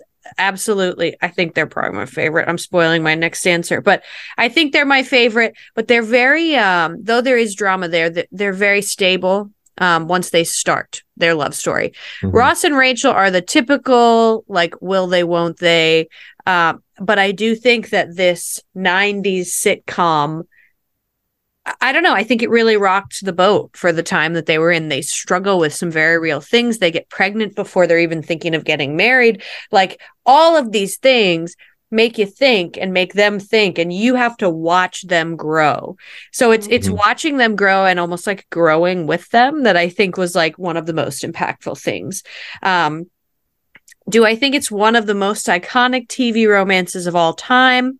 Probably in the fact that everyone could, if you say Ross and Rachel, you don't need their last names. You don't need mm-hmm. the title of the show. People know who you're talking about. Yeah. Um, so, yeah, that's probably I, true. I don't equate most iconic with best. You know? I agree. That's what I was that, like that hesitating. I'm going to make. It's like, yes, they're the most iconic, but I don't think they're the best. I do think. Fair enough. You're right there. I think they're iconic. I do. Make that distinction known. It must be known. I think they're iconic. There are yeah, still so many things that I find issue with. Yes. Yeah, I, I think you guys are right there. There's just that natural chemistry that these two have. David David Schwimmer, Schwimmer and uh, Jennifer Aniston just have some great chemistry, and I think that's why they chose them. I remember watching the reunion, and it they were saying like how Rachel was. was initially cast on a different show, and it was kind of like the battle of the shows, which one is she going to choose? And it just worked for her. It just worked that this, although she didn't know what the future held with the show, she knew that this character was more for her, and the chemistry between the group was so central to what she wanted. Um, I just think that uh, the ending is kind of what makes it so iconic too. Mm-hmm. Yeah, absolutely. Um, that they do end on a good note, unlike some of the more recent uh, sitcoms. We, uh, I'm still mad about How I Met Your Mother. Oh, don't get me started. So, like, um, people who haven't watched How I Met Your Mother are mad about How I Met Your Mother. We need to do a series on that. We Devin. will, we will soon. But man, that's a lot. Mm-hmm. So I think it's the way that it ends, the way it wraps itself up. I, I think just the, like you said, the impact on society um, and how they're dealing with these these topics that everyone is dealing with. It's it's relatable, and they're they're looking through these characters' eyes and saying, okay, this was the decision they make. Is that the right decision for me? Um, It's the the controversy of the relationship, I think, is also what makes it iconic. Whether people do think that they're the best together or whether they're not the best yeah. together, I think that also adds to the iconic nature of it. Um, there's just a lot to unpack, and we've said it. That's literally what we said about this couple, is that there's a lot to unpack between yep. Sarah and myself, between yep. Stephanie and myself. Like so that's what, that's how we identified this couple, is that there's a lot to unpack, and there is, and I think that's what makes it so iconic. There's probably still more that we have missed. Absolutely. Conversation. Yep. There's so much. I'm sure we're not necessarily doing them as much justice as they deserve. And deserve. That, in that rec- well, I mean, in the aspect no, know, of them being this iconic couple. They I have don't... a lot. They have a lot going on. And I do think you're right. That's why they're iconic, is because it's not just uh, a very run-of-the-mill couple that you could kind of glance over, or we could spend thirty minutes on an episode. We're still missing a lot of pieces mm-hmm. of their relationship, which is good and, and bad. Yeah. And that's why when you guys approached me about like, okay, what do you want to talk about? I'm like, okay, Ross and Rachel are not my favorite. Like, but, but there's just so much. Like, sure. Like if I were to talk about my favorite couple, which we'll get into, I feel like that's not as like in depth of a conversation that you could have. 'Cause it's just like, yeah, they're great. I love them. Right. They're great. You know? Right. Well, let's do it. Let's jump into this conversation. Who is your favorite friend of the group? And then who is your favorite pairing in the show? Do we want to start with favorite friend, or do we want to start with favorite pairing? Favorite friend. Favorite friend? Okay. I'm going to say, like, Chandler is my favorite just because I relate to him. That's I'm hilarious. Laughing for a reason. Go ahead, but keep talking. I feel like Joey is an underrated character, which is Fair. Why I would maybe put him above Chandler in terms of just quality. And we could get into how his character traits have aged, but right now I'm talking about the quality of him as a friend for everyone else. He's, mm-hmm. He is so loyal. He is so steadfast. And I feel like that gets taken for granted. Yep. I also said Chandler. The reason we laughed is because our last episode we did Monica and Chandler, and the people we had on for that also both said Chandler. Like he's, I mean, the thing is, my if we're talking about favorite, like in personal preference, Chandler. But if I'm talking from more of a storytelling perspective, mm-hmm. who like brings like some of the heart to the show, I think who's the best friend? Yeah, yeah. I think Joey's a great friend. I also enjoy Phoebe. I just think I she's Phoebe. funny. I but... love Phoebe. She's hilarious. mm-hmm. Devin, you already answered this yeah, last time, but last it's also Chandler. So yeah, it's great. Like, I, I don't know how like Chandler wouldn't be at least mm-hmm. in like the top two or three. For some well, it's people. Funny because when I think of friends, he's not the first one that comes to mind. Like I think of Ross and Rachel, like all this great, but he's one of the best characters. I think he's funny. He's very uh, motivated to be a good friend, and sometimes he's not, but I, I do think Chandler has some good qualities. If, if we're talking about good character development, I think Chandler is probably up there with Rachel. Mm-hmm. You know, it's like, it doesn't really get talked about, but he does go through a good period a lot. Of throughout the show. Mm-hmm. Yeah. So then who's your favorite pairing? I mean, Chandler and Monica. Yeah. It's like, Ross and Rachel, obviously more popular, more talked about, but Chandler and Monica, we said, better relationship. Mm-hmm. And it's just, for me, it was like the way they set it up where you're watching the show from beginning. And if you told me when I started the show, oh yeah, they always plan on Chandler and Monica, I would believe it, even though that's not the case. Mm-hmm. Even though that's not the case, even though they weren't planning on having them stay together after the first time they hooked up. Right. I'm like, I would believe it because it's just like, you have such a good foundation. They have so many good chemistry moments mm-hmm. where I would have totally believed it if someone had told me that they had been yep. planning all along. So I, we're the same. We're the they're same. Like, they're just they're just like my comfort couple. I just like them. They're nice. They're comfortable. They're stable. They're and the what they rely on when Ross and Rachel are going through some stuff. Yes. Mm. Mm-hmm. And when they go through stuff, they actually seek to fix it instead of just letting it fester. Like I know we talked about there are some moments where they're like having stupid communication issues, but they always come to these sentimental, beautiful moments together. I feel like Ross and Rachel, sometimes things are just left. Like we never got our apology about the copy girl. We really never did. Wow. Um, so yeah, that's, that's mine too. Same. Yeah.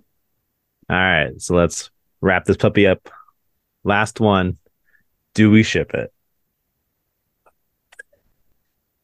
I mean, I'm going to say yes. They're entertaining. You're invested. So it's like they succeed in getting you one to end up together. Like, they're absolutely not without their flaws. But at the end of the day, it's a sitcom. You can't really go into it expecting the kind of depth and character development or exploration that you would get from a modern show or romance book. So basically, yes, I ship it, even though, like, if this were a real world situation, absolutely not. Mm-hmm. At least, at least at the beginning. At the end, I do. You can't help. It's just nice and comfy. They end up. Love the ending. Moment. You ship it. You're like, oh, yes. Even if you didn't ship it for the entire time, mm-hmm. like that scene, you're just like, that scene could make people. That's me. I did not ship it until the very end. I watched it and every moment was cringe. There were a few really good ones, but I sort of was like, they're not ready. They're not ready. They're not ready. They're not ready. And then finally, it, I think it was around the time that they had the baby together um, and started to deal with some of that, that I started to ship it. So I'm going to say yes, but it really took me a long time to get there. Um, as a viewer, and I'm sure many people feel the same. Yeah, I still don't know how I feel about it. Devin's gonna say no. It's hard. Like, even when I was going to answer this question, I'm like, I don't not ship it, right? But, like, yeah, I don't know. They still need to work through it. You're not wrong. I mean, that's like for me why it's like. It's kind of about like what you expect from the show. I was like, well, I can't expect that kind of depth, but I want more depth mm-hmm. where they can work this out and where they can sort yeah. through their issues. Right. Um, yeah. I don't know. I tentatively, yes. I don't know what to yeah. say. Like, I do, but I also guess. don't. I don't know. It's Evan weird. Can't answer this question, I don't think. I don't think he's going it's, to. It's just the same thing that we've been saying the entire time. There's so much to unpack. Yeah. Yep. It's, it's, they got they got some so, of their own I, unpacking to do. I can totally understand your hesitation. Yep. Like, yeah, I'm hesitant. I'm just like, yes, yeah. The question mark. Yeah. Question mark. That's good. Sure. All right, great. So now you've heard our thoughts, but what do you all think? Let's see if we our, can be convinced by our commenters. I know. Here. We'll see. Oh my gosh. So our first comment comes from Lauren, and she says, knowing now that David Schwimmer and Jennifer Aniston had a crush on each other in the, is the reason for Ross and Rachel's instant chemistry. Uh, this relationship was written so well that at times it felt like the whole show was just an afterthought for the Rachel and Ross story. But I will also never forgive the writers for making this relationship way more complicated than it had to be. Yeah, it really was. Oh, that's, that's very that fair. Helps a lot of it, too, is just knowing the connection the actors had behind the scenes. You know, it's like yeah. that. That does so much for me in like being invested in their relationship. Yeah, it probably yeah. like drove the the narrative a little bit with these two because they were they were very passionate. But I think just like learning that makes you care more about the relationship. The same way it's like you find out that um, Chandler and Monica weren't planned to be a long term thing, and then like you learn the fact that the like you know writers saw the reaction. They're like, wait, we have to you know refocus. Pursue this. Like, learning right. these things just makes you love it more or makes you tolerate it more for Ross yep. and Rachel. Yep. All right. So our second comment here comes from Mary. Hello, Mary.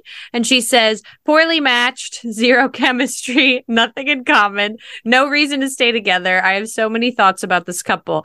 The more I watch Friends, the more Ross and Rachel don't make any sense. I can kind of see it from Ross's point of view and that she's a gorgeous woman and he, he's had such a crush on her for so long, but his affection for her feels more like puppy love than anything else.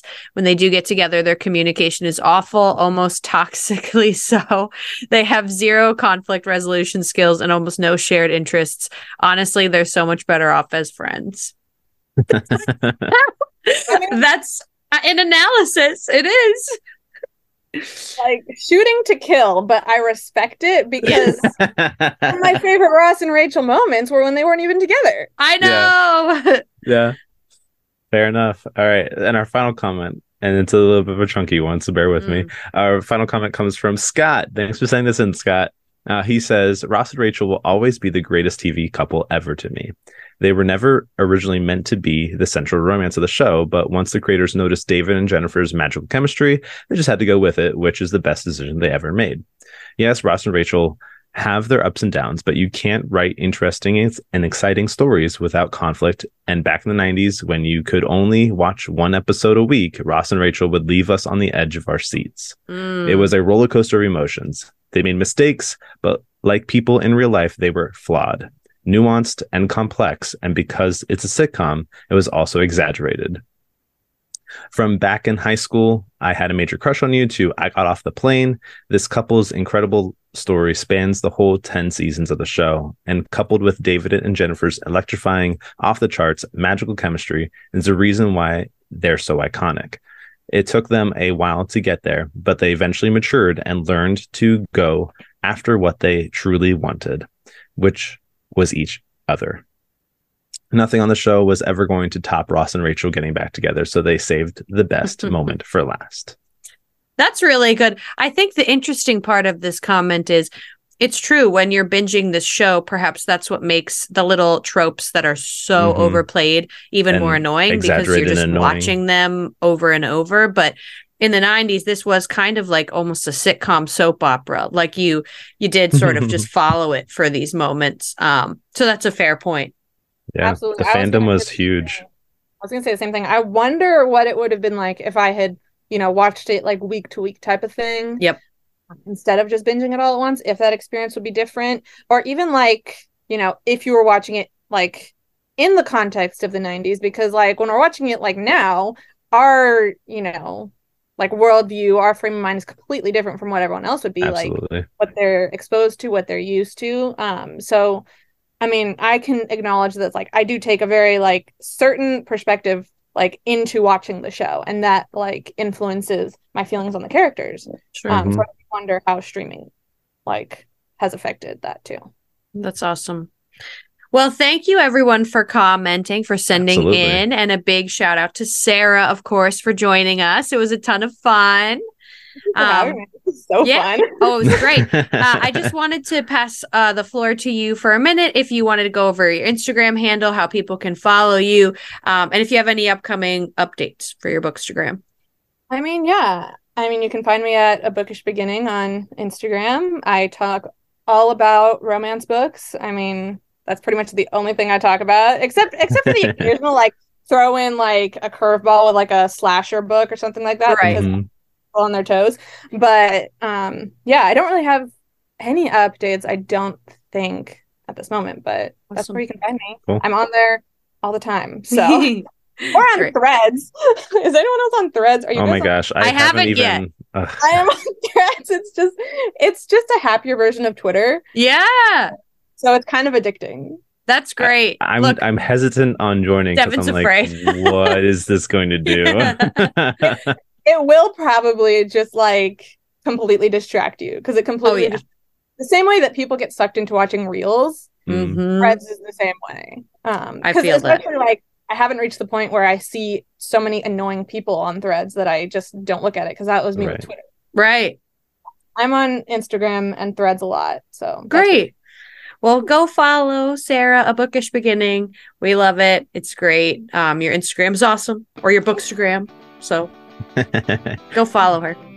And that concludes our episode on Ross and Rachel. Thanks for listening, everybody. If you're enjoying the podcast or have feedback, please rate and review. We would love to hear from you, and we always enjoy your feedback. Yep. And of course, follow us on Instagram, engage with Devin in our D Ms, uh, or reach out at we ship it podcast at gmail dot com if you have comments to send in or want to engage with us. We love you, shippers. See, he's her lobster. All right, see you next time. Bye, guys.